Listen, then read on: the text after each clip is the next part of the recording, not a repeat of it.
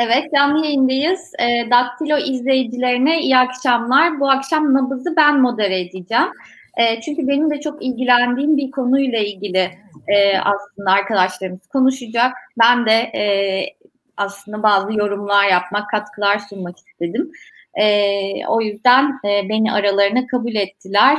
İlkan ve Nezih beni kabul ettiğiniz için çok teşekkür ederim. E, şeref verdin. evet, evet. Biz teşekkür ederiz. Davet, davete icabet ettiğin için. Nasılsınız bu akşam? Ee, ya kısıtlamalar başladı. Biraz biraz e, sıkmaya da başladı kısıtlamalar ama iyi olmaya çalışıyoruz diyelim. Herkese sağlık, sıhhat, dikkat dileyelim. Nezi?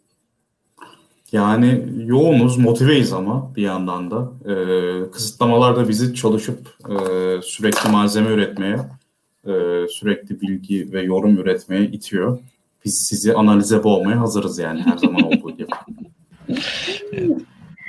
Bugün aslında e, sadece olan olaylar üzerine yaptığımız bir analiz olmayacak. E, bir araştırma, çalışma üzerine analiz yapacağız. Konumuz e, Suriyeli sığınmacılar. E, aslında Suriyeli sığınmacılar nezdinde bir anlamda tüm sığınmacılar e, ve e, Nezih'in İstanbul'da Suriyeli sığınmacılara yönelik tutumlar adlı çalışmasını konuşacağız. E, bu çalışmada nasıl sonuçlara vardı? E, Suriyelilere e, yaklaşım nasıl? Suriyelilerle e, Suriyeli olmayanların karşılaşmaları nasıl? Birbirlerine bakışları nasıl ve e, aslında Suriyelilere yönelik şiddeti e, tetikleyen nedenler ne, şiddet olayları nasıl vuku buluyor, e, bir anlamda İstanbul'daki halk Suriyelilere nasıl bakıyor? Onu konuşacağız.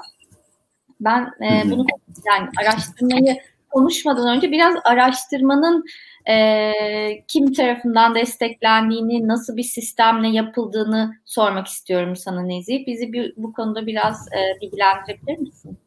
Hı hı. Ee, biz bu çalışmayı e, İstanbul bünyesinde gerçekleştirdik. Sevgili e, arkadaşım Edgar Şar ile birlikte raporu hazırladık. E, Friedrich Ebert e, ve TÜSES fonlarıyla İstanbul'da 1635 katılımcıyla e, gerçekleştirildi. 1635 Türkiye Cumhuriyeti vatandaşıyla gerçekleştirdi ve bu e, anket temsili oldu. Yani İstanbul nüfusunu temsil edecek şekilde biz bunu ayarladık. Araştırmayı e, yürüten şirkette e, Sayın Profesör Doktor Emre Erdoğan'ın şirketi Infakto'ydu. Kendisine de buradan e, sevgilerimizi gönderiyoruz.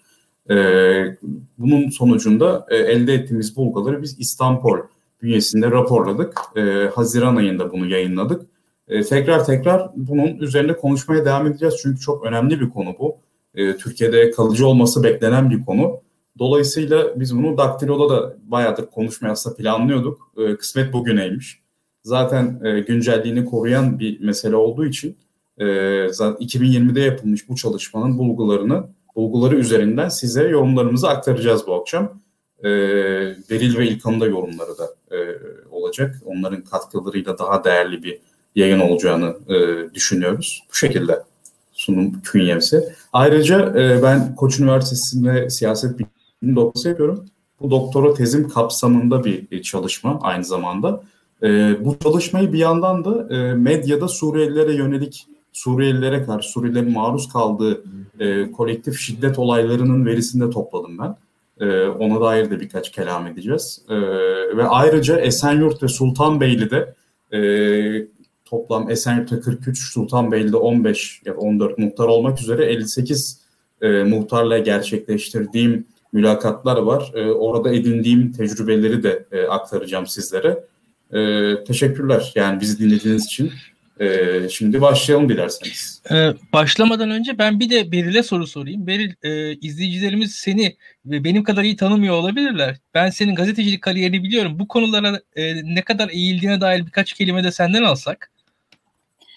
Ee, Tamam, e, şöyle aslında ben e, bir dönem e, mültecilerle çalışmıştım. Mültecileri yabancı bir ülkeye yerleştiren bir e, program var Türkiye'de. Türkiye'de e, mültecilik başvurusu yapan e, ve üçüncü ülkeye yerleştirilmek e, isteyen kişileri kişileri yerleştiren bir programda çalışmıştım. Orada iletişim e, alanında çalışmıştım. E, ve o zaman tabii e, mültecilerle, sığınmacılarla aslında sığınmacı daha kapsayıcı e, benim gözümde. Sığınmacı daha kapsayıcı bir terim. Çünkü mültecilik bir statü ve devlet tarafından verilen hani ta, tanınan bir statü ve e, herkes bu statüye erişemiyor. E, dolayısıyla e, sığınmacı demeyi tercih ediyorum. E, bu programda çalışırken de e, tabii benim ilişkilerim geliştiği için, bazı gözlemlerim olduğu için e, işte kadın çalışmalarına da e, biraz meraklıydım. E, bir araştırma yaptık. Biz de bir fona başvurduk ve bir akademisyen e, arkadaşımla, Emel Coşkun'la e, bir araştırma yaptık. E, kadın ve LGBT göçmenlerle ilgili. E, ve aslında bu sistemin içinde e, nasıl e, var oldukları, var olamadıklarına, e, işte bu sistemin içinde nasıl bir cinsel şiddete, işte kadına ve LGBT'lere yönelik şiddete uğradıklarına, hani buraya yola çıktıktan itibaren Türkiye'ye gelmeleri, Türkiye'deki süreç e, ve sonrası olarak incelemiştik. Daha sonra bunu kitap olarak yayınladık. E, benim ilgim oradan geliyor. Tabii zaman zaman haberler, haber yaparken de e, mültecilerin, sığınmacıların sorunlarıyla ilgili e, şeyler yaptım, yazdım, çizdim, konuştum. E, ama en derinlemesine yaptığım çalışma oydu. E, saha çalışmasıydı. E, ve o zamandan beri de aslında konuyu takip ediyorum. E, hani bir şekilde kendimi içinde buldum. Hiçbir zaman çıkamadım. Çok zor bir konu. İçinde çalışanlar için de zor bir konu. Çünkü e, gerçekten e, olmayacak dediğiniz şeylerin olduğunu görüyorsunuz ve çaresiz insanların çaresizliğini görüyorsunuz e, biraz e, yıpratıcı. E, son zamanlarda Türkiye'de çok fazla insan, çok daha fazla insan e, göç çalışmaya başladı ama hiç kolay değil aslında. Özellikle saha çalışması yaptığınız zaman duygusal olarak çok yıpranabiliyorsunuz. E, ama Türkiye'de bir yandan dünyanın en fazla mülteci barındıran ülkesi ve burada göç çalışmalarını hani bütün kısıtlara rağmen akademik özgürlüğün sınırlarına rağmen devam ettirmek gerekiyor. Çok fazla alan var, çok fazla sorun, konu var.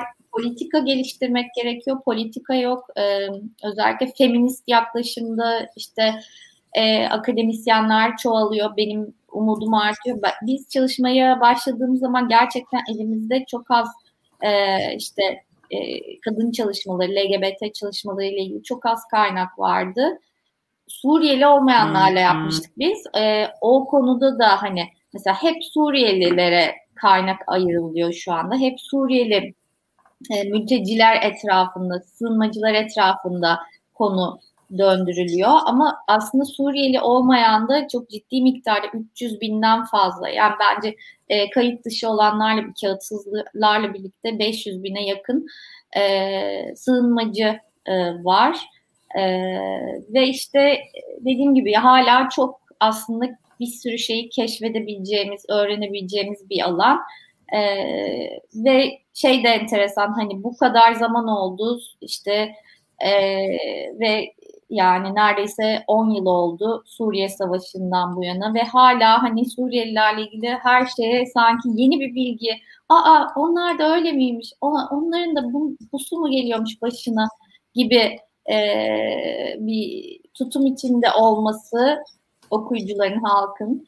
E, o da enteresan yani birbirimize niye bu kadar yabancıyız o, o da başka bir konu. Diyeyim daha fazla uzatmayayım çok dolmuşum bu konuda. E, ya, şey yapmayayım. Buyur. Şimdi aslında tam dediğin şeylerin bu araştırmada da karşılıkları var. Muhtemelen e, Onur bize adım adım onları da açıklayacak diye tahmin ediyorum.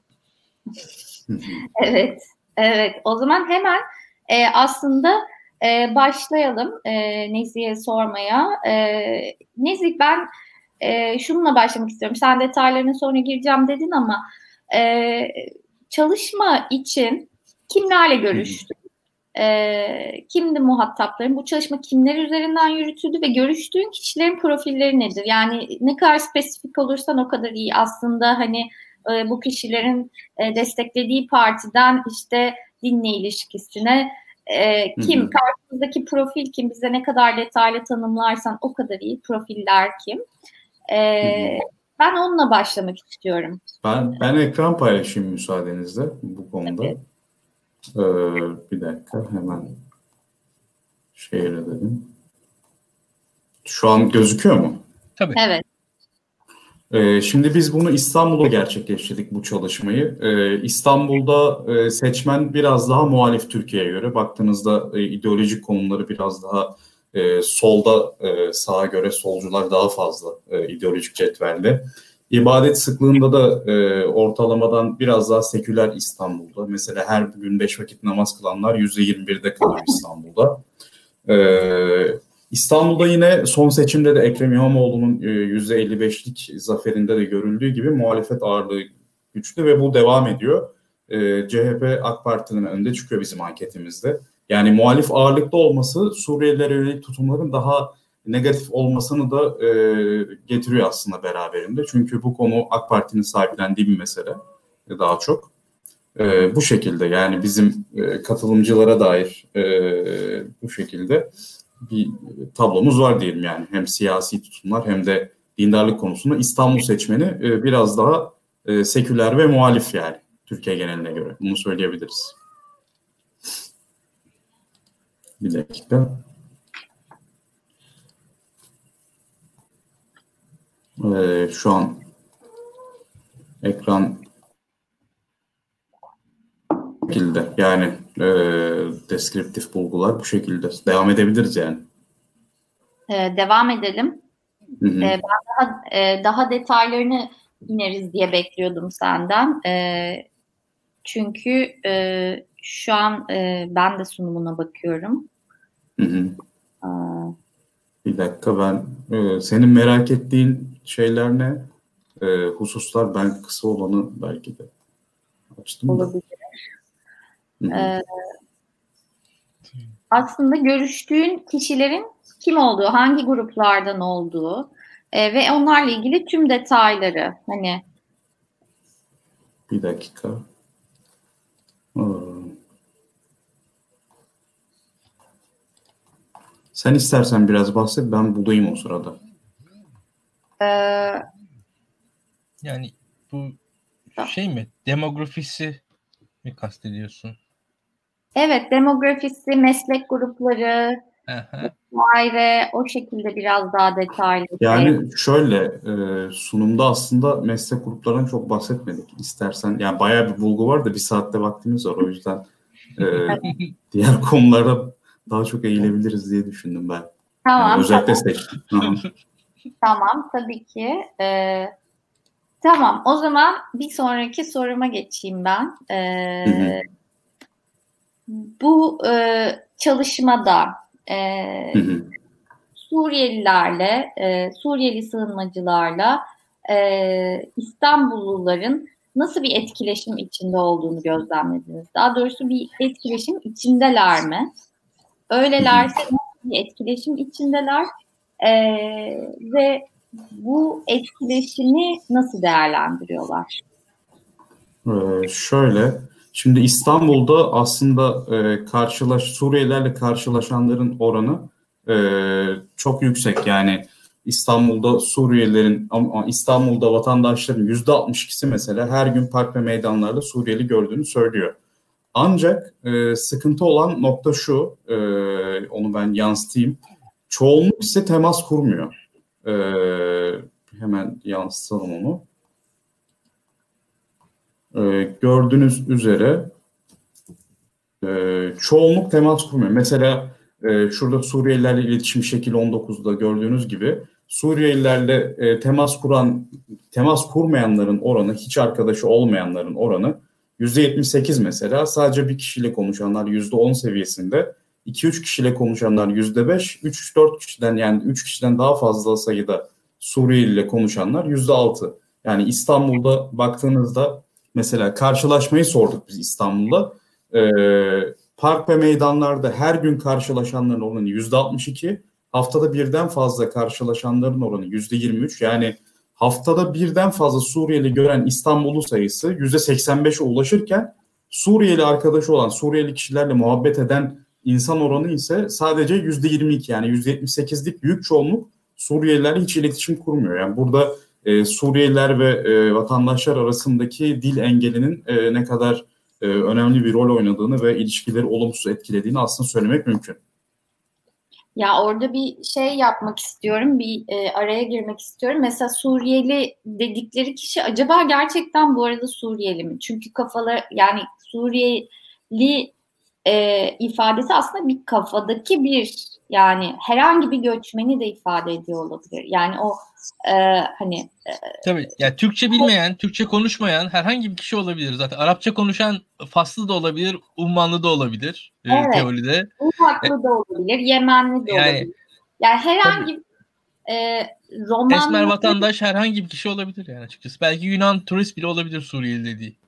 Zaman zaman romanları Suriyeli zannettikleri oluyor. Suriyeli domları e, işte romanları kolu aslında Romlar, domlar, lomlar, domları e, Suriyeli. Yani aslında gördükleri Suriyeli diye gördükleri de bu araştırmada Suriyeli olmayabilir bile. E, onu söylemek istiyorum. E, ya burada belki bir küçük şeyi sormak istiyorum. E, sizin yani Nezih sen İstanbul'dasın, İlkan sen İzmir'desin. Sizin e, yani gerçekten hani 10 yıldır bu ülkede yaşayan çok sayıda Suriyeli var. Elbet bizim de anlaşabileceğimiz, arkadaş olabileceğimiz, görüşebileceğimiz e, birçok insan var. Sizin temasınız nedir? Karşılaşmalarınız ve temasınız ne durumdadır? Aslında biraz onu da merak ediyorum. Ya e, Beril ben bu açıdan biraz e, hani şöyle söyleyeyim atipik bir örnek örneğim. E, benim komşum Suriyeli e, ve şöyle yani Suriyeli ve şey Suriyeli daha nispeten daha elit bir aile e, bunlar. E, Türkmenler, Türkiye vatandaşı akrabaları var ve kendileri de vatandaşlık sürecine girdiler. Hatta yani böyle e, yani sarışın tipler falan yani açıkçası böyle daha şeyler. Ama şöyle söyleyeyim mesela o çocuğu Suriyelilerin çocuklarına ben ders çalıştırdım mesela. 23 Nisan'ı öğrettim. Bilmiyordu mesela yani. İlkokula gidiyor çocuk. Yani 23 Nisan soruyor yani. Çok basit. Yani ilkokul bir ikinci sınıf sınıf sınavı falan hayat bilgisi dersinde böyle şeyler soruluyor. Anıtkabir nedir bilmiyor çocuk. Biz öğretiyoruz. O, o sırada öğreniyor falan. O tarz şeyler yaşıyordu mesela. Ben kendi adıma öyle bir deneyimim vardı. Hani bizim Türkiye'de e, hani verili olarak biliniyor zannedilen birçok şeyi çocuk bilmiyordu ve ilkokul öğretimi sırasında çocuk ondan dolayı geride kalıyordu. Özellikle Türkçe dersleri zayıftı.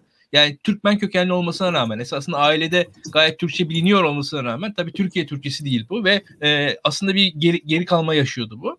E, a, yani nispeten daha e, şanslı böyle bir Suriyeli aile sayılabilir. Mesela e, işte zaten e, dişçi bir kadın burada Arapça öğretmenliği yapmaya başladı bir özel okulda. E, öyle bir e, dönüşüm sağlayabildiler belli ölçülerde.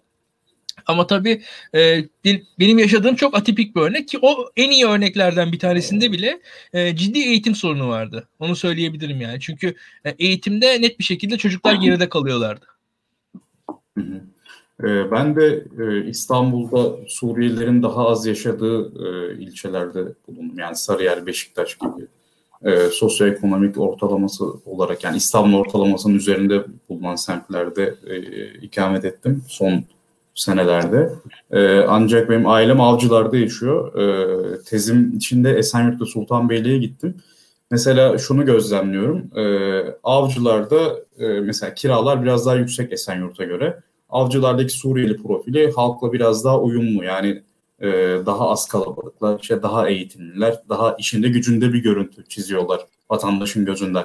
Ama Esenyurt'a ve Sultanbeyli'ye gittiğinizde e, orada artık iş gücü rekabetinin e, daha yoğunlaştığını görüyoruz. Mesela daha e, kiraların düşük olduğu yerlerde işte e, daha düşük eğitimli Suriyeliler e, fabrikalarda ucuz iş gücü olarak e, görülüyorlar işverenler tarafından ve sigortasız olarak e, çalıştırılma yolları aranıyor. Son yıllarda İçişleri Bakanlığı bu konuda denetimleri e, artırmasına rağmen yine de kaçak çalışma devam ediyor ve e, bu nedenle özellikle Esenyurt'ta ki Esenyurt İstanbul'un en kalabalık ilçesi ve nüfus çok hızlı artan bir ilçe. Ben kıyaslayayım.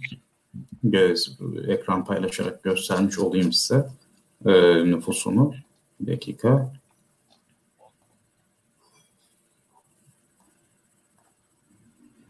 E, şu an gözüküyor mu? Evet. Tam ekran değil. Hı hı. Bir dakika. Evet. Hop. Pardon. Şimdi eee Esenyurt'un nüfusu mesela 2000'ler 2000'de Sultanbeyli ile aynı. Burada Esenyurt'ta Sultanbeyli'nin nüfusunun nüfuslarını görüyoruz. Ee, Esenyurt'un nüfusu 2008'i 373 bin, Sultanbeyli'nin 280 bin. Esenyurt'un nüfusu 2019'a geldiğimizde 954 bine çıkıyor. Sultanbeyli'ninki 336 binde kalıyor. Şimdi Sultanbeyli İstanbul'da Suriyelilerin e, halkla olan uyumunun e, daha başarılı sayıldığı bir ilçemiz. Ee, Sultanbeyli'nin şansı şu Sultanbeyli'de orman arazisi var ve siteleşme işte yeni yapılaşmaya çok da açılamıyor. Bu nedenle nüfus sabit ve orada sosyal ilişkiler daha oturmuş durumda.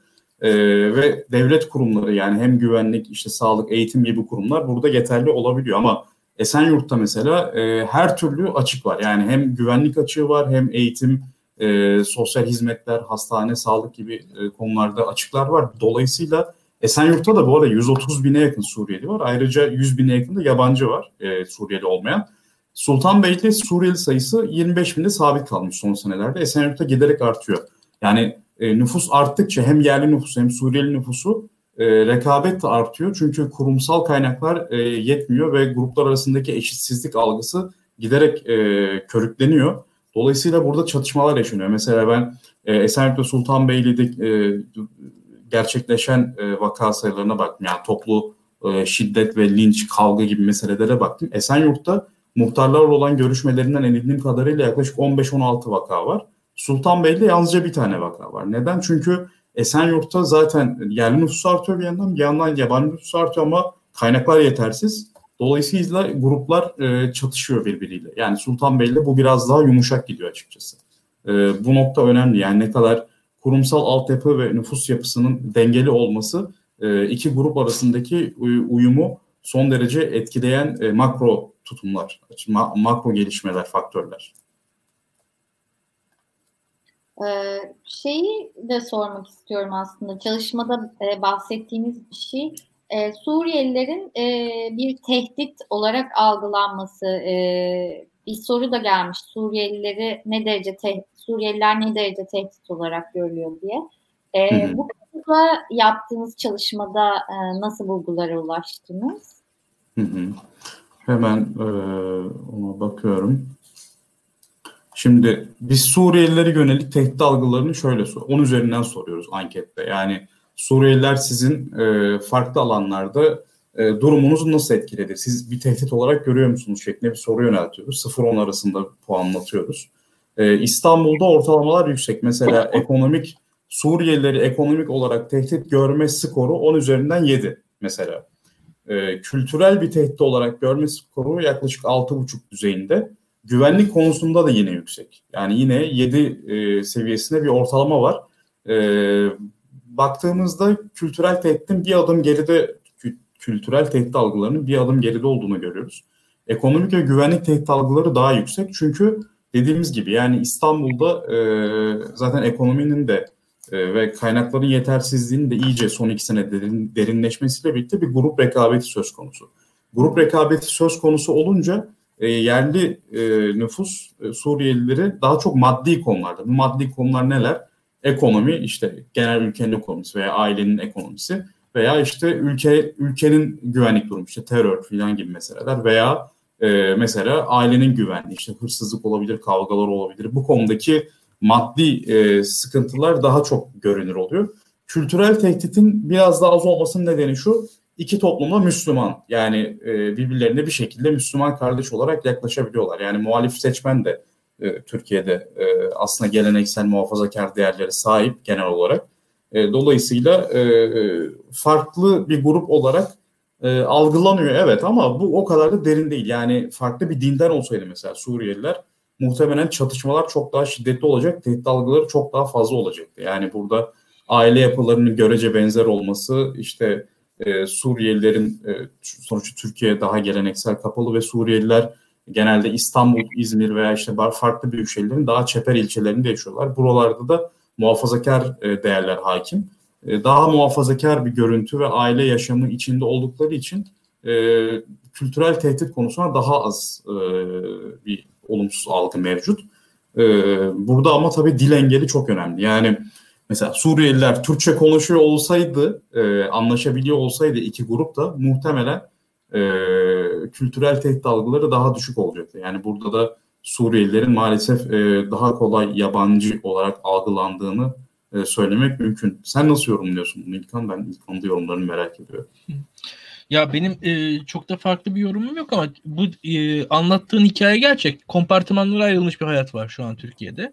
Zaten aslında sorunu nispeten e, yani Türkiye'nin çözümü bu aslında. Sen yani sorun olarak anlatıyorsun da bunu bence şu an Türkiye bir çözüm olarak uyguluyor. Kompartımanlara ayrılmış bir yaşam biçimini. Çünkü e, ne uyum ne entegrasyon ne plan ne proje böyle bir 5 milyon mülteci sığınmacı vesaireyi göze almıyordu ve bu kompartımanlara ayrılmış hayat e, pratik bir çözüm bence Türkiye'de idarenin bulduğu. Yani hiçbir şey yapmamak, e, Suriyelileri Türklerden ayırmak, ayırabildikleri kadar ve ayıramadıkları yerlerde sorun çıkıyor zaten burada gösterdiğin muhitlerde, semtlerde. E, hatta şöyle söyleyeyim, e, Türkiye'deki Suriyeli gönüllülüğü olabileceğinden daha aşağıda gibi de geliyor bana hatta. Onu da söyleyebilirim yani. Hani nispeten saklı. Ee, orada kendilerine ait bir hayatları var. O hayat orada devam ediyor. Orada kendi komüniteleri var.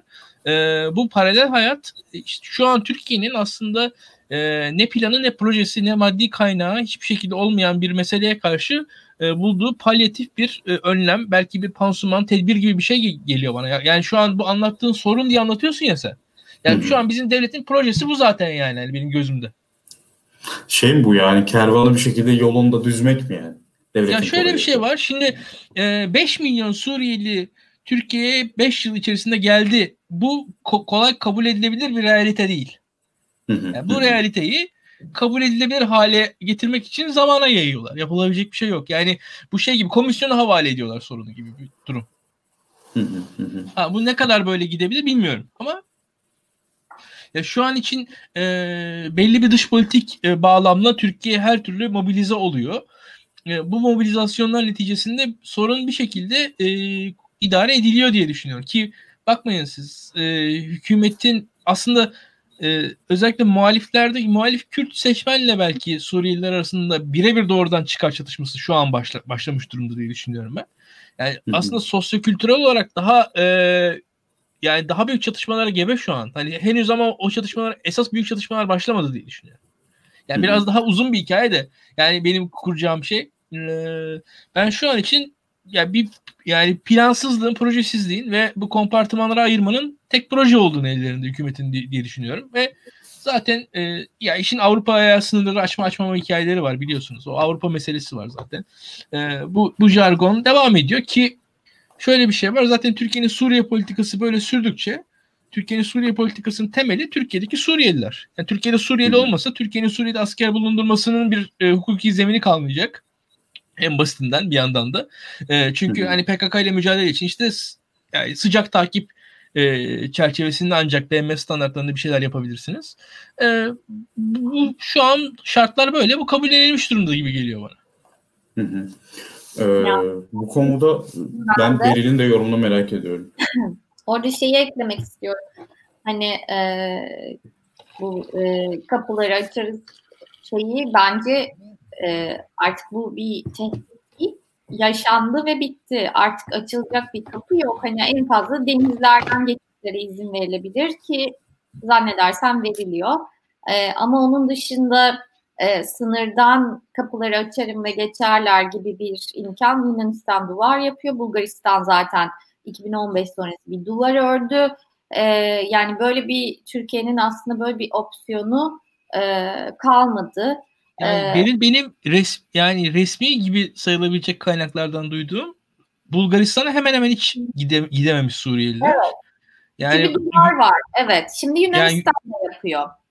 Yani Yunanistan'da birkaç yüz. Yani öyle bir o anlatılan sayılar değil de çok daha düşük mertebeler diye duydum ben. Hani öyle günlük yani o çok binler on binler falan diye bir şey yok zaten. O kadar binler on binler gitse Yunanistan hükümet düşerdi her gün. Hani her gün on binlerce Suriyeli Yunanistan'a gitse şöyle 10 gün boyunca Yunanistan'da bayağı ortalık karışırdı ki öyle bir şey olmadı. Ee, ve yani zaten deniz yolu deniz yolu olmaya devam edecek. O, onun kendi dinamiği var zaten. Yani Frontex birazcık Avrupa Birliği'nin e, sorumluluğunda. Deniz yolu olmayan kısımda ise Yunanistan e, gayet demir yumrukla idare ediyor orayı. Yani edici, daha da sertleşecek bundan sonra da. E, ve artık o hikaye bence de bitti. Ha, ama şu var hatta daha da bir, bir aşama sonrasını da söyleyeyim ben. E, Beril bunun içerisinde bir de e, tüm bu hikaye hatırlarsan Covid-19 öncesindeydi zaten. Covid sonrası zaten tamamen e, bitti bu işler. Yani biz e, yani şunu da söyleyeyim bu araştırmalar açısından bir de Covid araştırması yapılması gerekir Suriyeliler üzerinden. Yani e, tüm bu Suriyeliler, mülteciler, bu toplumun dışlanmış isimlerinde Covid durumu nedir pek bilmiyoruz. Ben şu anda öyle bir dataya sahip değilim. Bir yerlerde bu datanın olduğuna da eminim ama bu datanın da toplumdan uzaklaştırıldığını düşünüyorum açıkçası. Ee, burada bilmiyorum yani keşke belediyeler e, kaç Suriyeli vefat ediyor diye ayrıca bir istatistik de yayınlasalar. Oradan biz bir şeyler çıkartmaya çalışsak falan. Yani bu bir de işin böyle boyutu bu 5 milyon insan ne oluyor? Ne, nasıl yaşıyor? Ee, hani bir yandan tek taraflı olarak e, tamam hani hükümet eleştiriliyor işte şu kadar para harcadı şunu yaptı bunu yaptı. E, e ne oluyor yani bir de e, ben şunu da biliyorum mesela İzmir şartlarında e, çok eski moda tekstil atölyelerinin Suriyeliler geldikten sonra tekrar çalıştırılmaya başlandığını biliyorum ben mesela. Benim sanayide çalışan tanıdıklarım e, üzerinden ve bu eski moda tekstil atölyeleri emek yoğun yerler ve e, Türkiye'de de e, Hayat Eve Sığar uygulamasıyla şöyle bir arabanızla şehirleri gezin. Ben İzmir'in etrafında o uygulamayla gezdiğim zaman sanayi semtlerinde hastalığın arttığını görüyorum. Yani yanımda bir fabrika varsa bir anda çok riskli bölge diyor. Yani her zaman için sanayi ile beraber yoğunlaşmış durumda ki e, bugün de e, Covid bağlamında Antakya gibi, Urfa gibi, e, Antep gibi şehirlerin de e, önde sayılmasında da Suriyelilerin e, yoğun çalışmasının ve emek yoğun sektörler çalışmasının da etkisi olacağını tahmin ediyorum, olduğunu tahmin ediyorum. Ama tabii işin bu bağlamı pek konuşulmaz. Çünkü bu bağlam ortaya konulsa yani belki kontrol edilemeyebilir konu. Yani bir, bir yandan da hani onu da anlayabiliyorum belki bir yandan da hani biliyorsunuz siz. Çok daha büyük konuyu bu. Ee, aslında sorular geliyor, güzel sorular geliyor ee, ama şey şeyden bahsetmeden e, sorulara geçmek istemiyorum. Yani e, öyle söyleyeyim izleyicilerimize. E, bu çalışmanın belki de en önemli kısmı olan e, şiddet konusuna geçmeden e, aslında e, soruları iletmek istemiyorum. E, yani e, şiddet öncesi belki şeyden bahsetmek gerekiyor. Bu çalışmada e, benim okuduğum kadarıyla Suriyelilere yönelik kalıplar ve ön yargılar. Siz bunu da araştırdınız ve e, nasıl sonuçla karşılaştınız? Ben ben burada hemen e, yine şey döneyim, ekran paylaşayım burada. E, bir dakika. Şimdi e, şimdi e, Suriyelilere yönelik bazı önyargılar var. Bunları e, herkes ezbere bilir. İşte e, daha açık ırkçı olanlar şunu söyler. Mesela Suriyeliler iyi durumda değiller çünkü onlar daha az yetenekli bir ırktan geliyorlar. Şimdi biz bu ifadeyi şu şekilde sorduk. Bu cümleyi verdik katılımcılara 1635 İstanbul diyor. Siz buna ne derece katılıyorsunuz? İşte 0 ile 10 arası puanlayın dedik. Ee, buna e, daha düşük oranda katılanlar %51 civarında. Yani toplum açıkça ırkçı değil en azından çoğunluk böyle değil. Bunu orta düzeyde katılım gösterenler yani 10 üzerinden 5-6-7 e, gibi puanlar verenler, 5-6 verenler %20 e, civarında. Buna katılmayanlar ise %22. E, pardon buna yüksek oranda katılanlar ise %22. Yani İstanbul'da katılımcı İstanbul'da 1635 katılımcının %22'si diyor ki beşte biri yani Suriyelilerin iyi durumda olmamasının nedeni de az yetenekli bir ırktan gelmeleriydi. Bu ırkçılığın canlı olduğunu gösteriyor ki Türkiye'de ırkçılık biraz e, toplum nezdinde kınanan bir şeyler en azından açıkça sergilenmez. Buna rağmen e, bu yoruma katılmayanlar yüzde bu, bu yoruma a, hak verenler yüzde 49'a ulaşıyor. Bu yoruma yüksek oranda katılanlar ise yüzde 22 e, toplumda esas olan esas yani en çok gözlemlenen ön yargı ise şu. Suriyeliler göç etmek yerine ülkelerinde yani Suriye'de kalıp barış için direnebilirlerdi. Bu konuda İstanbullu katılımcıların %71'i e, yüksek oranda katılım gösteriyor bu ön yargıya.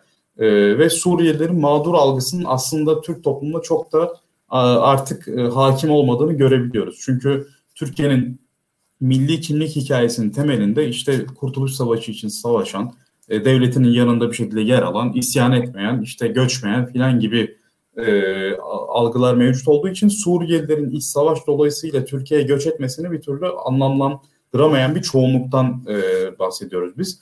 Mesela Suriyeliler göç etmek yerine ülkelerinde kalıp barış için direnebilirdi ifadesine düşük oranda katılanlar sadece yüzde sekiz Türkiye'de.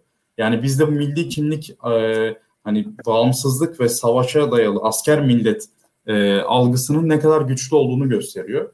Son soru ise şu oldu Suriyelilere yönelik önyargıları ölçmek için. Suriyeliler savaş mağduru insanlar değildir ifadesini koyduk biz. %36'sı evet değildir dedi mesela İstanbul'dakilerin. Yani İstanbul'un üç, İstanbul'daki katılımcıların üçte birinden fazlası açıkça Suriyelilerin savaş mağduru insanlar olmadığını düşünüyor. %22 bu konuda daha arada bir pozisyonda. %42 ise bu fikre katılmıyorum. Bence Suriyeliler savaş mağdurudur diyor. Ee, yani bu ön yargılardan bizim göreceğimiz şey şu evet Türkiye toplumunda ırkçılık çok yaygın değil, açık ırkçılık yaygın değil ama %22'lik e, öne, önemsenmesi gereken e, bir kesim açıkça Suriyelilerin daha az yetenekli bir ırktan geldiğini düşünüyor. Esas hakim olan ön yargı ise Suriyelilerin ülkelerine kalıp barış için direnebilmesi ön Ee, Suriyelilerin savaş mağduru olmadığına inananlar ise e, %36 daha arada kalanlarla birlikte bu sayı %58 oluşuyor. Bu da kritik bir mesele. Ee, ön yargılar konusunda partilerin tutumlarına baktığımızda da milliyetçi partilerin diğer partilere oranla öne çıktığını görüyoruz. Özellikle İyi Partililer MHP'lilerle birlikte İstanbul ortalamasının üzerinde daha ön yargılı e, seçmen grupları. CHP İstanbul ortalaması düzeyinde kalıyor. HDP de AK Parti ve CHP arasında yer alıyor. AK Parti ise Suriyelilere dair en az ön yargılı olan e, seçmen grubu. Çünkü burada e, Suriyeli meselesinin Erdoğan tarafından e, başlatılan bir politik olması ve partizan tutumlar onları daha e, itidalli kılıyor diğer parti gruplarına göre. Muhalefettekiler biraz daha eleştirel. E, kalıp yargılarda Suriyelilere dair e, bazı sıfatlar olumlu ve olumsuz. Mesela olumlu sıfatlara baktığımızda e, sizce Suriyeliler zeki insanlar mıdır diye soruyoruz. 0 ila 10 arasında ne derece katıldığını ölçüyoruz katılımcıların. Mesela zekidir ifadesine katılımın ortalaması 4.2'de kalmış. Medenidir 3, güvenilirdir 3 ama tembel, kavgacı, suça yatkın gibi ifadeler e, 6-7'lerde ortalamalara sahip. E, Suriyelilerin kavgacı ve suça yatkın olduğuna dair e, olumsuz kalıp yargıları ise tembel bir ifadesine kıyasla daha çok destek bulmuş e, Suriyelileri çatışmacı görme eğilimi biraz daha yüksek. E, bu şekilde bizim e, ön yargı ve kalıp yargılarımız. Bunun hakkında evet. ne düşünüyorsunuz siz? Ee, belki önce İlkan bir yorum yapar, sonra ben de bir. Ya e, şöyle bir şey var. Birincisi çok şaşırtıcı gelmiyor bana bunlar. E, öte yandan e, daha farklı olabilir miydi? Çok da emin değilim. Olamazdı gibi olamazdı bence e, Suriyelilerin e, Türkiye'de e, AK Parti'nin siyasal ajandasından bağımsız düşünüldüğünü zannetmiyorum. Bunu e, düşünülmesi için de çok sebep de yok açıkçası bir yandan da. E, burada farklı bir e, şekilde kavramsallaştırılmadı Suriyeliler diye düşünüyorum. O harcanan para, harcandığı iddia edilen para hikayesi. Yani ben kendi adıma yani bir yorumcu olarak şunu söyleyebilirim. O kadar para harcanmadığını hemen hemen eminim ben Türkiye'ye azıcık gidiyorsam. Yani açıkçası o rakamların falan çok gerçek olmadığını e, sokaklarda yürüyerek görebiliyorum. Yani öyle bir para harcansa e, yani öyle bir para olsa devlette o parayı bir şekilde bir yerlere harcar zaten yani diye düşünüyorum. E, Suriyeliler konusunda da e, şöyle söyleyeyim. Suriye iç savaşında bir hikaye vardı Türkiye'nin anlattığı. O hikaye başarısız kaldı. O hikayenin başarısızlığından bağımsız olarak Suriyeliler e, değerlendirilemeyecektir diye düşünüyorum. Hele hele Türkiye'de bazı IŞİD saldırıları oldu. E, o saldırılarla da insanlar özdeşleştiriyor bu Suriyelileri ne yazık ki. netice böyle. E, açıkçası kolay değil. Türkiye'nin önünde zor günler bekliyor Türkiye'yi ve bu nüfus ne kadar Suriyeli var, ne kadar yok, bu, bu, bu istatistikler ne kadar doğru, ne kadar yanlış hepsinin üzerinden tekrar geçilmesi gerekecek. Ki ben az önce yayına yansıttım bir e, farkındaysanız yorumu. Benim yorumlar arasında en dikkatimi çeken yorum buydu kanalımıza gelen. Gerçekten de bugün Suriyeli dediğiniz anda Afgan'dan Somalili'ye tüm göçmenler, tüm sığınmacılar anlaşılıyor. Suriyeli bir şekilde jenerik isim haline gelmiş durumda. Ee, yani o birazcık şey gibi Trump'ın işte karavanlarla geliyorlar falan ibaresi gibi bir ibare e, neredeyse. E, ve bu Suriyeli algısı böyle oturacak Türkiye'de. Yani ben e, farklı bir gidiş beklemiyorum. Açıkçası kötümserim burada. E, burada da hele hele Suriyeliler e, şöyle söyleyeyim. Suriye meselesi çözüldükten sonra Suriyeliler meselesi ne olacak? Ben onu merak ediyorum esasında. Şu an henüz Suriyeliler meselesi Türkiye'de. Türkiye'nin genel Suriye politikasının bir varyantı. Yarın bir gün e, Suriye ile Türkiye arasında dostane ilişkiler kurulduğu zaman bu Suriyelilerle Türkiye Türkler arasındaki ilişkiler nasıl kurulacak? O konuda e, çok ciddi şüphelerim var. E, o güne dair hiçbir hazırlık olmadığını görüyorum zaten. E, o, o günden de çekiniyorum onu da söyleyeyim. Ha, burada şunu söyleyebilirim. E, belli bir m, toplumsal ilişki e, kuruluyor ama kolay bir iş değil. E, hiç kolay olacağını zannetmiyorum ki burada şöyle söyleyeyim. Karşılıklı da e, yani vatandaşlara ırkçı demenin vesaire işte vatandaşları yargılamanın da e, neticede meseleyi çözmeye de faydası olduğunu düşünmüyorum. Onu da söyleyeyim. Bakalım.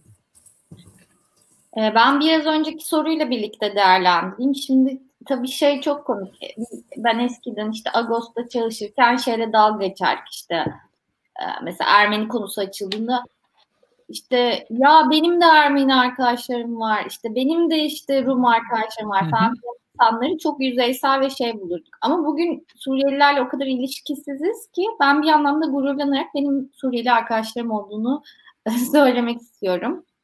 Ee, onlar da e, işte e, arkadaşlar vasıtasıyla tanıştım ve arkadaşlığımı sürdürdüğüm insanlar e, nispeten evet daha elit bir kesimden işte yabancı dil bilen, İngilizce bilen, iyi işlerde çalışan e, insanlar ama yine de bir sürü zorlukla karşılaşıyorlar. Bir sürü kalıplaştırılmış şeyle. Mesela bir tanesi e, bana şey dedim e, işte e, yani yeni tanıştığımız zaman şey dedi. Ben dedi başta Suriyeli olduğumu kimseye söylemiyordum dedi. Ne diyordun dedim. E, çünkü Türkçe çok az biliyor, anlaşılıyor yani Türkiye'den olmadığı. E, ben ilk başta dedi, ilk geldiğim yıllarda dedi Filistinliyim diyor, diyordum dedi. O zaman Hı-hı. mesela Filistinliyim deyince ah canım canım, ah vah zavallı işte vatansız çocuk bilmem. Sonra işte zaman geçiyor, e, işte Lübnanlıyım diyor. Onda da işte Lübnan'ı çok severiz, Beyrut'a selamlar bilmem ne falan filan. Yani bilmiyorum belki de hani Filistinlilere yaklaşım o değil ama Lübnanlıları sevmelerinin sebebi belki de bir vatanları var ve dönecekler hissiyatı bilmiyorum. Ee, sonra diyor Suriyeli olduğumu söyledim ve böyle gülen adam bayağı suratı düştü diyor. Hani Suriyeli olduğumu duyunca.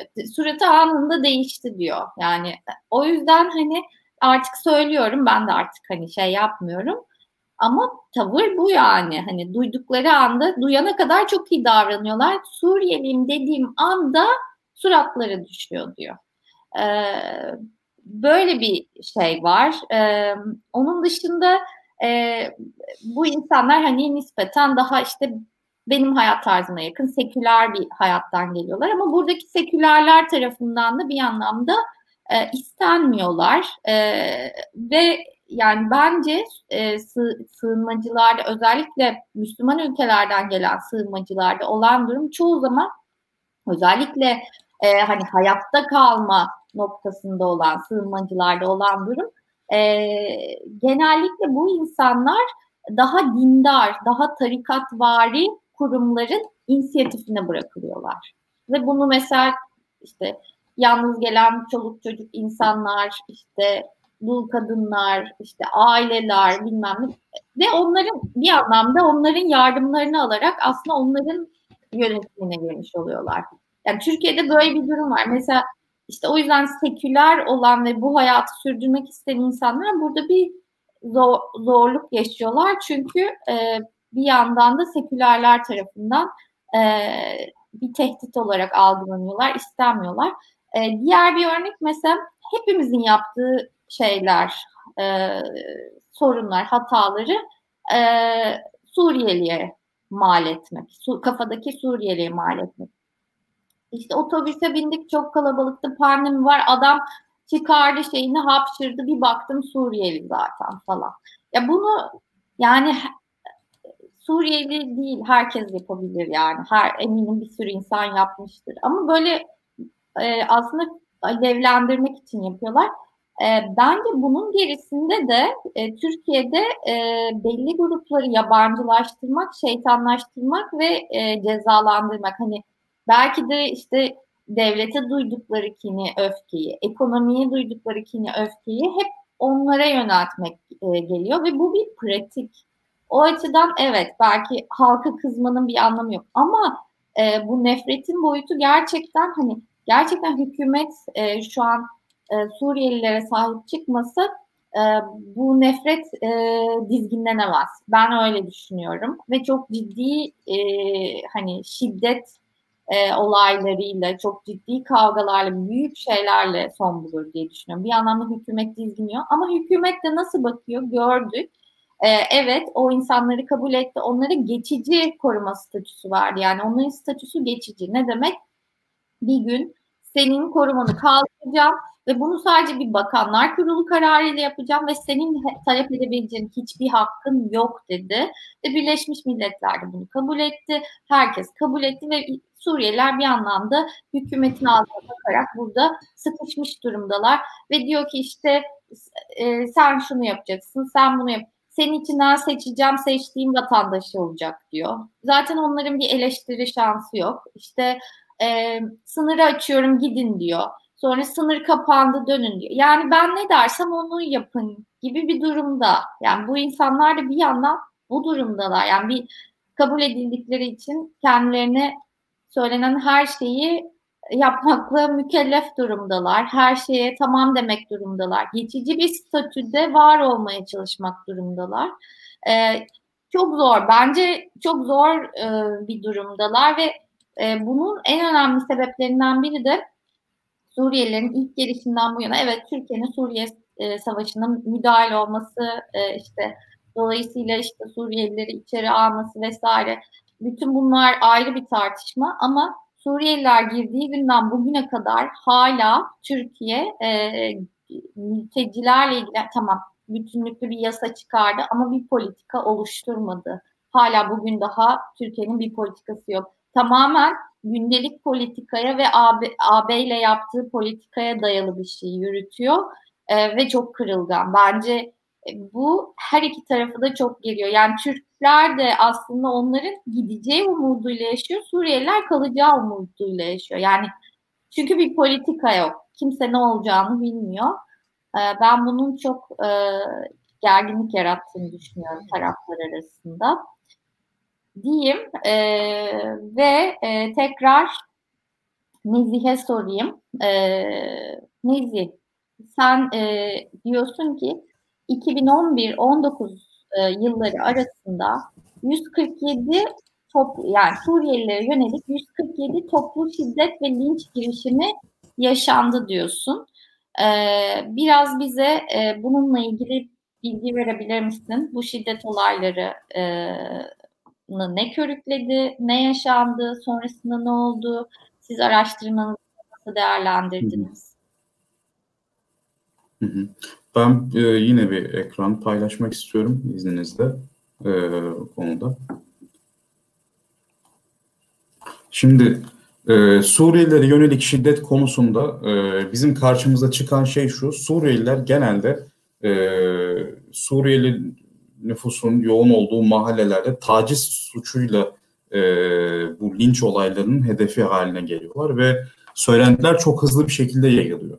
E, burada suçun suç işlendi mi işlenmedi mi bir kere bu belli olmuyor. Suçun işleyen tarafın bazen e, Türk tarafı olduğu ortaya çıkıyor. Bazen Suriyeli olsa da bu sonuçta suç e, şahsi bir şeydir. Hani bunun toplu bir e, linç eylemine dönüşmesi kesinlikle kabul edilemez.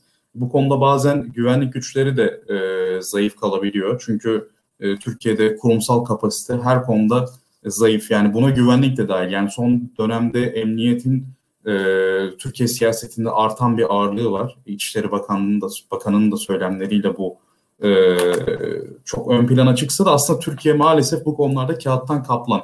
Yani mahalle maalesef kendi adaletini kendi sağlama eğiliminde kanunlar ve emniyet maalesef bunun önüne geçemiyor. Şimdi biz araştırmamızda bir anket deneyi yaptık. Anket deneyinde e, şöyle bir senaryo okuduk.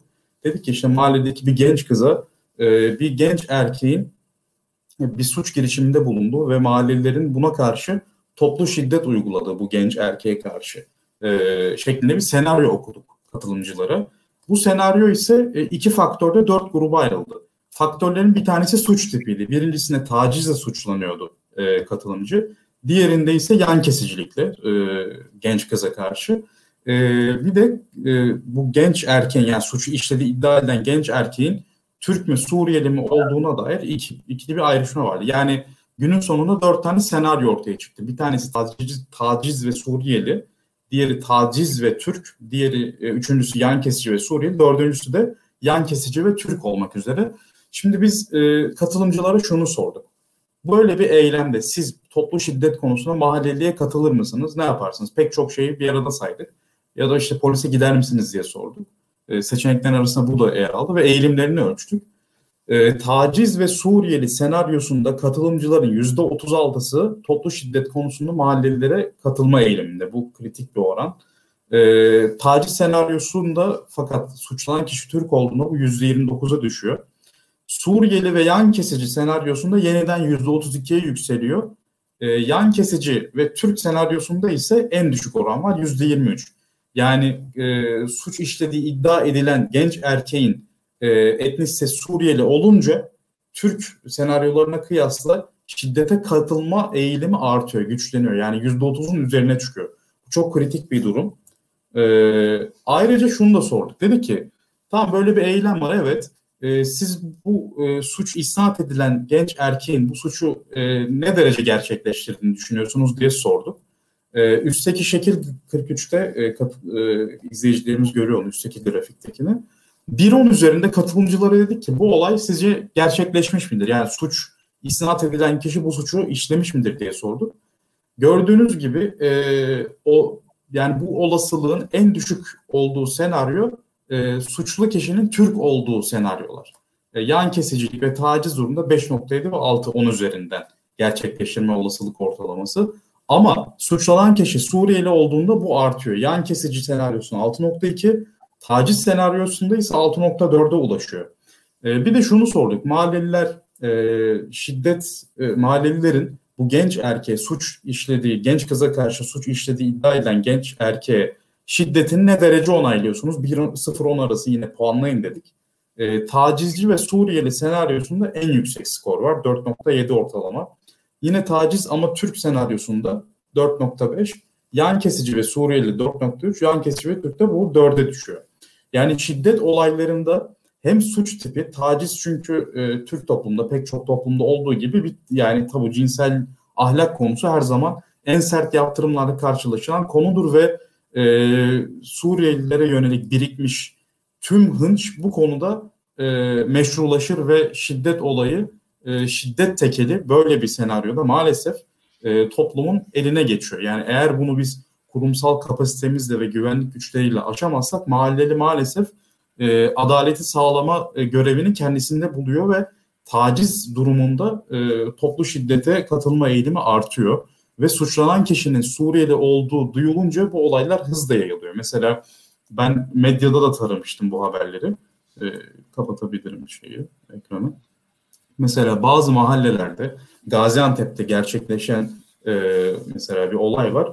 3-4 mahalleye yayılıyor ve 4-5 gün sürüyor toplu şiddet olayı. Yani linç e, meselesi. Mesela bu sadece tacize de ortaya çıkıyor. Mesela bir Suriyeli kişi diyelim ki bir cinayete karışmışsa veya bir böyle bir suçlama orta e, fısıltı gazetesiyle tüm topluma yayılmışsa bu öfke dinmiyor.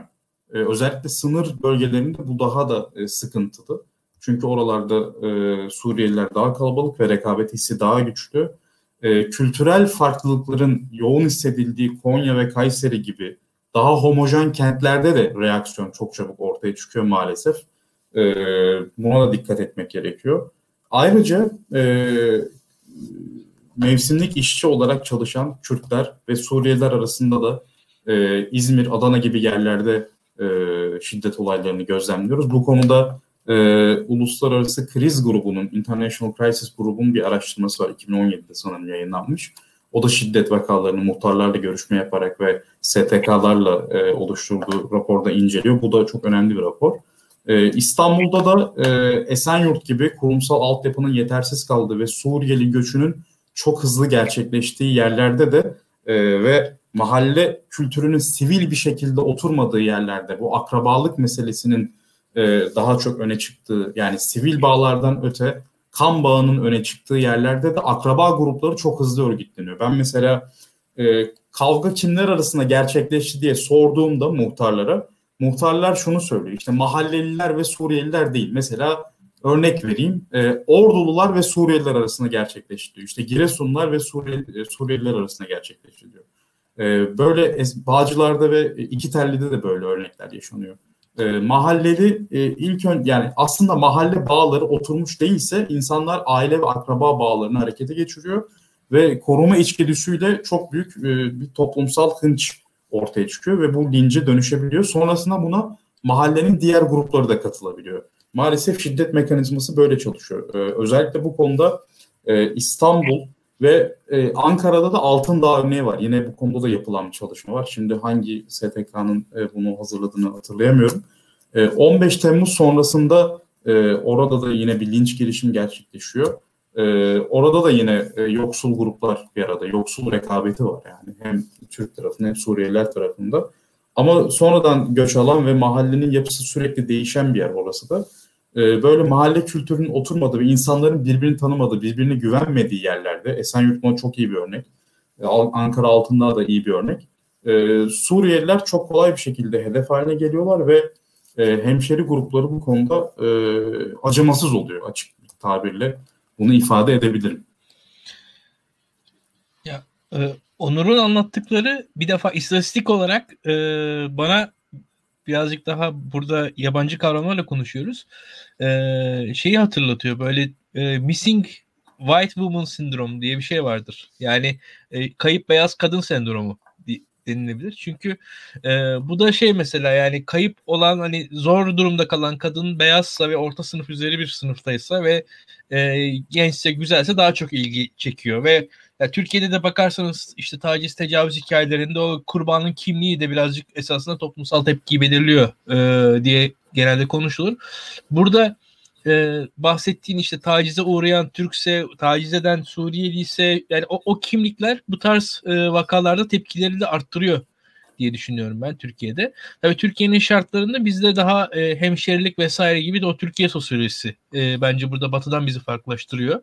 E, o lokal tepkilerde daha e, şiddetin ama şunu söyleyeyim o şiddet konusunda yani tepkiden ziyade yani insan tepki gösterebilir, ilgi gösterebilir, e, bağırabilir, çağırabilir ama Onur hani fiziki şiddet konusunda o fiziki şiddetin ilk kaynağına, ilk kıvılcımına bakmak lazım. Burada sen güzel noktaya değindin. Yani o ilk kıvılcım olmasa birçok yerde bir şey olmaz belki de.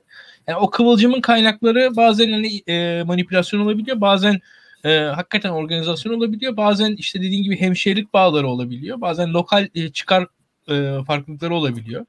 Hatta şeyler falan oluyor. Yani e, birkaç yerde işin aslı falan ortaya çıkmıştı zaten hatırlarsın yani kimi Suriyelilerin işte dükkanlarının falan e, camlarının kırıldığı vesaire şeylerde aslında çok daha bambaşka bir hikaye oldu. Veyahut da hani e, o, o, o bahsedilen suçu işleyenlerin aslında çok alakasız insanlar oldukları fakat o suçun Suriyelilerin üzerine kaldığı durumlar da olmuştu. E, ya böyle şeyler var. Türkiye'de yani Türkiye'de Suriyelilerin aslında yani doğrusunu söylemek gerekirse böyle bir çok da suçla adlandırılabilecek bir durumları yok henüz. Hatta yani bence henüz yok. Hatta onu da söyleyeyim. Ee, Türkiye'nin bu Suriye politikasızlığı devam ederse gelecek kuşak Suriyelilerde bu suç meselesinin daha büyük sorun olabileceğini düşünüyorum ben aslında. Ee, ve burada daha büyük tartışmalar Türkiye'nin önünde kalabilir. Ee, yani özellikle ilk kuşaklar aslında e, şeydir yani daha hukuka bağlıdır bu e, sığınmacı göçmenlerde. Sonraki kuşaklara daha sıkıntı da doğabilir diye düşünüyorum ki Türkiye buna dair de bir çalışma içerisinde falan değil. E, zaten toplumsal toplumdan dışlandıkça e, Suriyelilerin kendi içerisinde de dönüşüm olacaktır diye düşünüyorum. E, daha da esas sıkıntılar bizi gelecekte bekliyor bu konularda. Peki o zaman şöyle yapalım. Ee, çok uzatmayalım programı. Bir saat olmak üzere. Ee, ben e, Nezih'ten son e, çalışmanın işte çalışmada vardıkları sonuçları e, ve kendi değerlendirmesini alayım. E, sonra İlkan'dan son sözleri alalım. Sonra toparla. Ben yine e, ekranı paylaşayım. Şimdi sonuç olarak İstanbulluların %62'sinin Suriyelilerle karşılaşsa da %78'inin iletişim kurmadığını yani Suriyelilerle herhangi bir şekilde diyaloğa girmediğini gördük. Maddi ta- tehdit algıları yani ekonomi ve güvenlik konusundaki algılar kültürel tehdit algısından daha yüksek, daha olumsuz algılar var. Ee, %78 hükümetin Suriyelilere Türklerden Türklere kıyasla daha iyi davrandığını söylüyor. Yani e, hükümetin vatandaşlar ve Suriyelilere tutumlarında eşitsizlik görüyor. %78'lik büyük bir kesim. Endişe duygusu, öfke ve nefretin önünde. E, Suriyelileri dışlayan politikalar genel olarak destek yüksek bu araştırmada.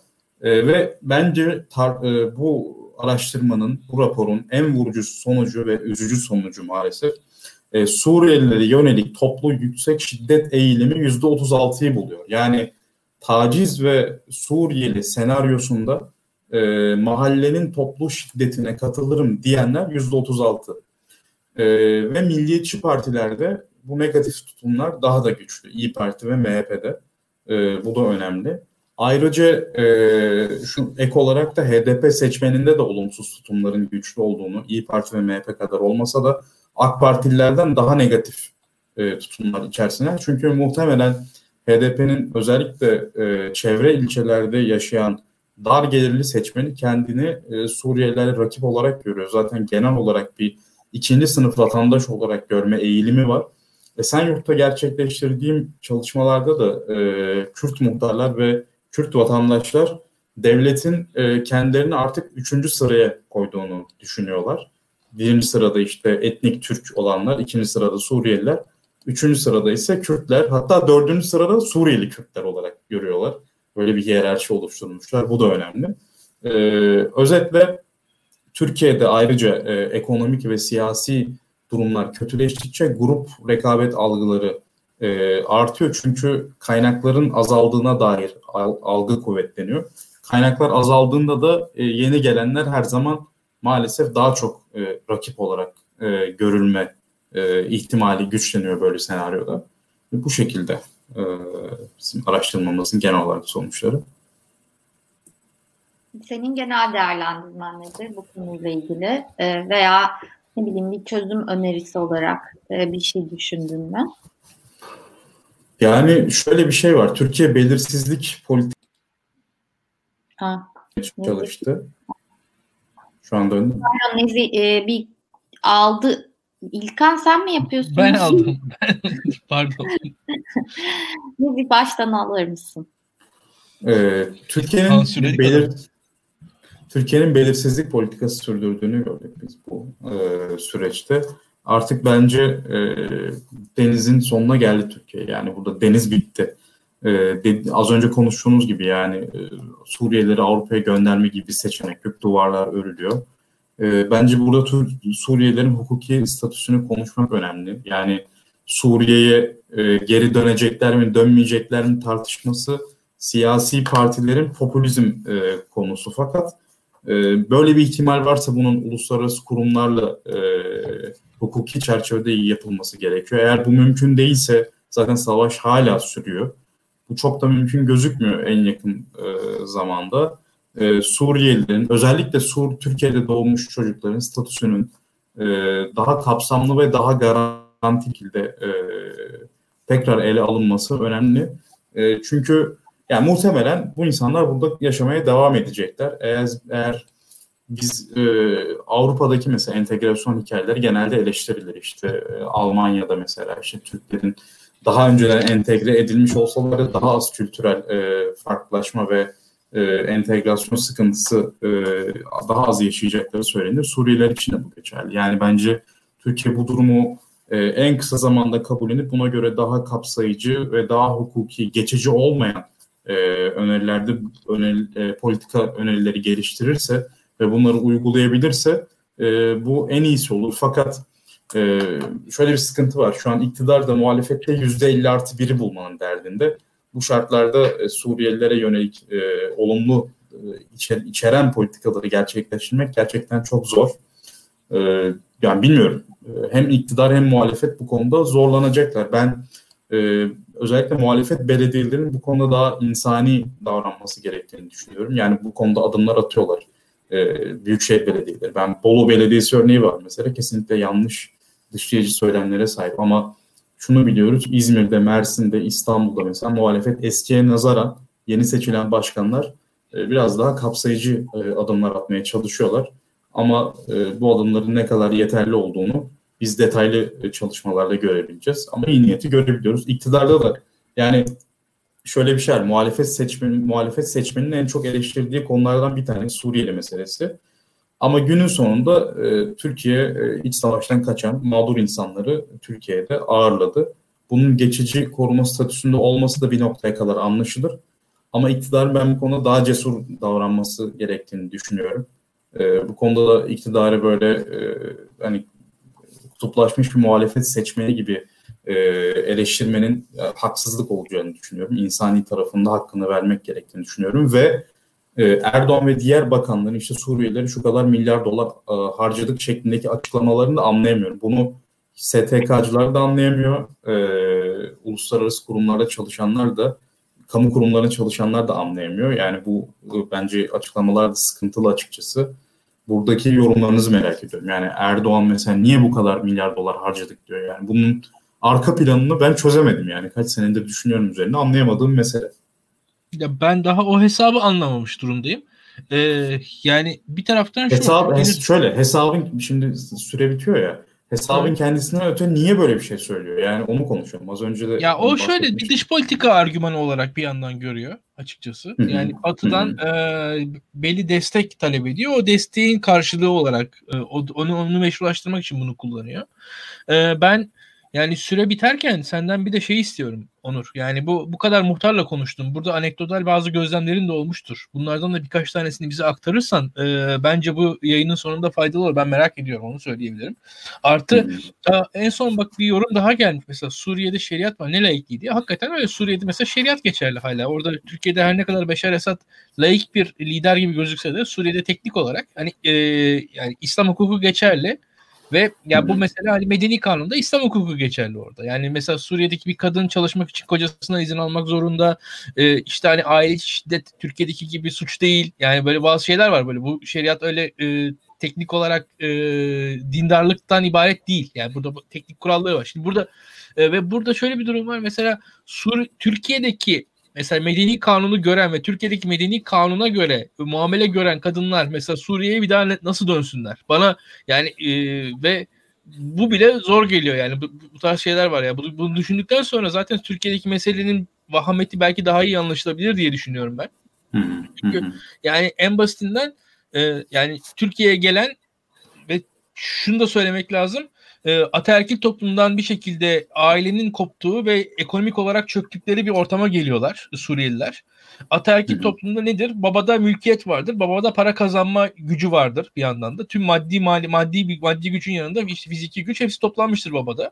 Şu an o babaların hepsi güçsüz durumda Suriye Türkiye'de ve o babaların otoritesi gidiyor aslında. Çünkü Suriyeli kadınlar kocalarına göre daha rahat belki yani eğer çalışmak isterlerse yani gündelikçi falan çok rahat çalışabilirler. Çocuklar babalarından çok daha rahat iş bulurlar. Yaşları genç olduğu için aslında Türkiye'de. Yani Türkiye şartlarında.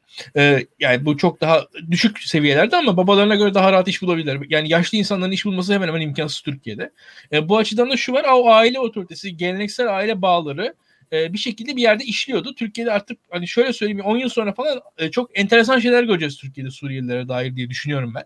E, burada hani bu sosyal bağların e, zaman içerisinde dönüşümünü pek düşünmedi Türkiye. E, ilginç şeylerle karşılaşacağız. Mesela Türkiye'de şöyle söyleyeyim. Mesela köyler boşaltılmıştı.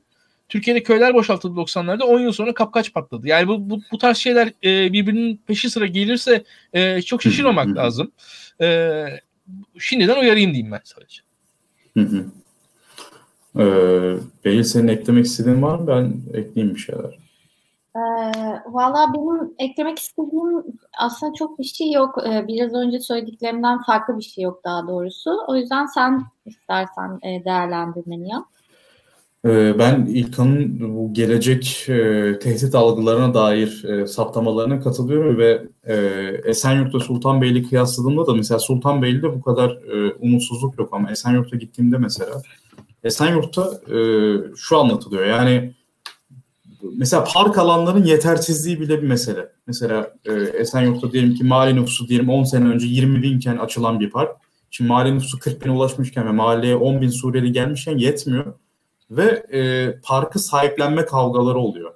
Yani parkı sahiplenme kavgaları da e, her hafta 3-4 kere oluyor mesela. Muhtarın aktardığı şey bu. Ve iki tarafta artık satırlarla palalarla geliyor mesela. Ve kendi akrabalarını sürekli işte çağırıyorlar ve hatta bazı mahallelerde bu bir kan davası, davasına dönüşmüş. Hem yani Türkler ve Suriyeliler arasında kan davasına dönüşen park kavgaları var. Yani çok mikro bir mesele gibi geliyor değil mi? Ama e, işte kurumsal ve e, yani kentsel altyapının yetersizliği böyle büyük e, sorunlara yol açıyor. E, ayrıca şu da var mesela eğitim, sağlık gibi konularda mahalleli e, Suriyelileri epey bir tehdit olarak görüyor. Çünkü yetersiz okullar. Mesela prefabrik okullar final oluyor Esenyurt'ta. Çünkü nüfus e, nüfusa yetmiyor okullar ve bu sadece Esenyurt için geçerli değil. Bağcılar, Küçükçekmece yani İstanbul'un 16 milyon nüfusu var zaten. Bağcılar, Küçükçekmece, Sultan Gazi, Esenler, Esenyurt yani bunların hepsi zaten 3-4 milyona yaklaşıyor. Yani Türkiye nüfusunun da yaklaşık %5'i e, 6'sına tekabül ediyor bu. E, dolayısıyla bunlar kritik meseleler. İlkan'ın bahsettiği gibi e, mafyalaşma durumu söz konusu olabilir mesela. Buna çok atıf yapılıyor muhtarlarla görüşmelerde. Ondan sonra sonuçta bu ayrı bir etnik grup ve ana dilleri Türkçe değil. bu konuda ırkçılık ve e, etnik mücadelelerin yaşanabileceğine dair şüpheler var. E, ayrıca radikal İslami grupların da etkili olabileceği söyleniyor bu gruplar üzerinde. Aslında pek çok e, gelecek tehdidi bizi bekliyor bu konuda. İşte bahsettiğim gibi burada iktidar muhalefet tartışmasının üzerinde bir konu. Diyorlar ya bu siyaset üstün mesele filan. Hakikaten böyle yani. Yani ben pek o söylemi sevmem. Dış politikada kullanılır iktidarın milliyetçi şövenist söyleminin e, meşrulaştırıcısıdır bu. Ama bu konuda hakikaten toplumun, devletin ve yani yerel merkezi otoritenin hep birlikte kafa kafaya verip e, bir gelecek planı çizmesi gerekiyor. Aynı zamanda Türkiye'nin zenginleşmesi gerekiyor. Türkiye yoksul kaldıkça e, devlet e, sosyal politikaları, kentsel ve kurumsal altyapıyı genişletemedikçe de bu rekabet devam edecek ve çatışmaların zemini güçlenecek yani. Bu da dikkat çekilmesi gereken en temel nokta bence. Peki, e, öyleyse e, ben de yani söylediklerimi tekrar etmek istemiyorum ama e, yine bu konuyu belli ki e, bir politika belirlenerek ve politika nezdinde harekete geçilerek, yerel yönetimlerde buna dahil edilerek e, belki bir nebze olsun e, çözebilir hükümet diye düşünüyorum. E, ama sadece o da değil, insanların da işte karşılaşmaların artması, birbirlerini farklı açılardan tanıması, birbirleri de aynı ortama girebilmesi, e, ne bileyim çocuklarının Suriyelilerle aynı okulda okuyabilmesi vesaire e, gerekiyor. Komşu olduklarında e, biz Suriyeli komşu istemiyoruz dememesi gerekiyor. Aslında Türkiye'de çok fazla marjinal grup var. Ee, Suriyeliler e, belki şu anda en e, sıcak olan konulardan biri ama onun dışında da işte LGBT'ler benzer şeyler yaşıyor. İşte e, Ermeniler, Rumlar, Yahudiler benzer şeyler yaşıyor. Çoğu insan kimliklerini gizlemek neredeyse kimliksiz var olmak zorunda kalıyor toplum içinde. E, bakalım e, bu sorun e, çözülebilecek mi? Çözülmezse nasıl şekillenecek? Neler olacak? Ee, yani benim söyleyeceklerim de aslında bu kadar. Ee, çok değerli bir çalışma olmuş Nezih. Elinize sağlık. Bence çok önemli. Ben teşekkür ederim. Yani bazı şeyleri çok açıkça ortaya koyan hani e, anlaşılmasına vesile olan bir çalışma olmuş. Eline sağlık. E, değerlendirmelerin için de çok teşekkürler. İlkan sana da çok teşekkürler. Sen ne kadar e, araştırmamış olsam da günlük siyaset bilgin ve ilginle konuya zaten hakimsin. Sana da değerlendirmeler için çok teşekkür ederim. O zaman izleyicilerimize de çok teşekkür ederim. Ee, iyi akşamlar diyelim. Burada kapatalım. İyi akşamlar. İyi akşamlar. Tamam. İyi akşamlar. Çok teşekkürler bizi izlediğiniz için. Sağ olun.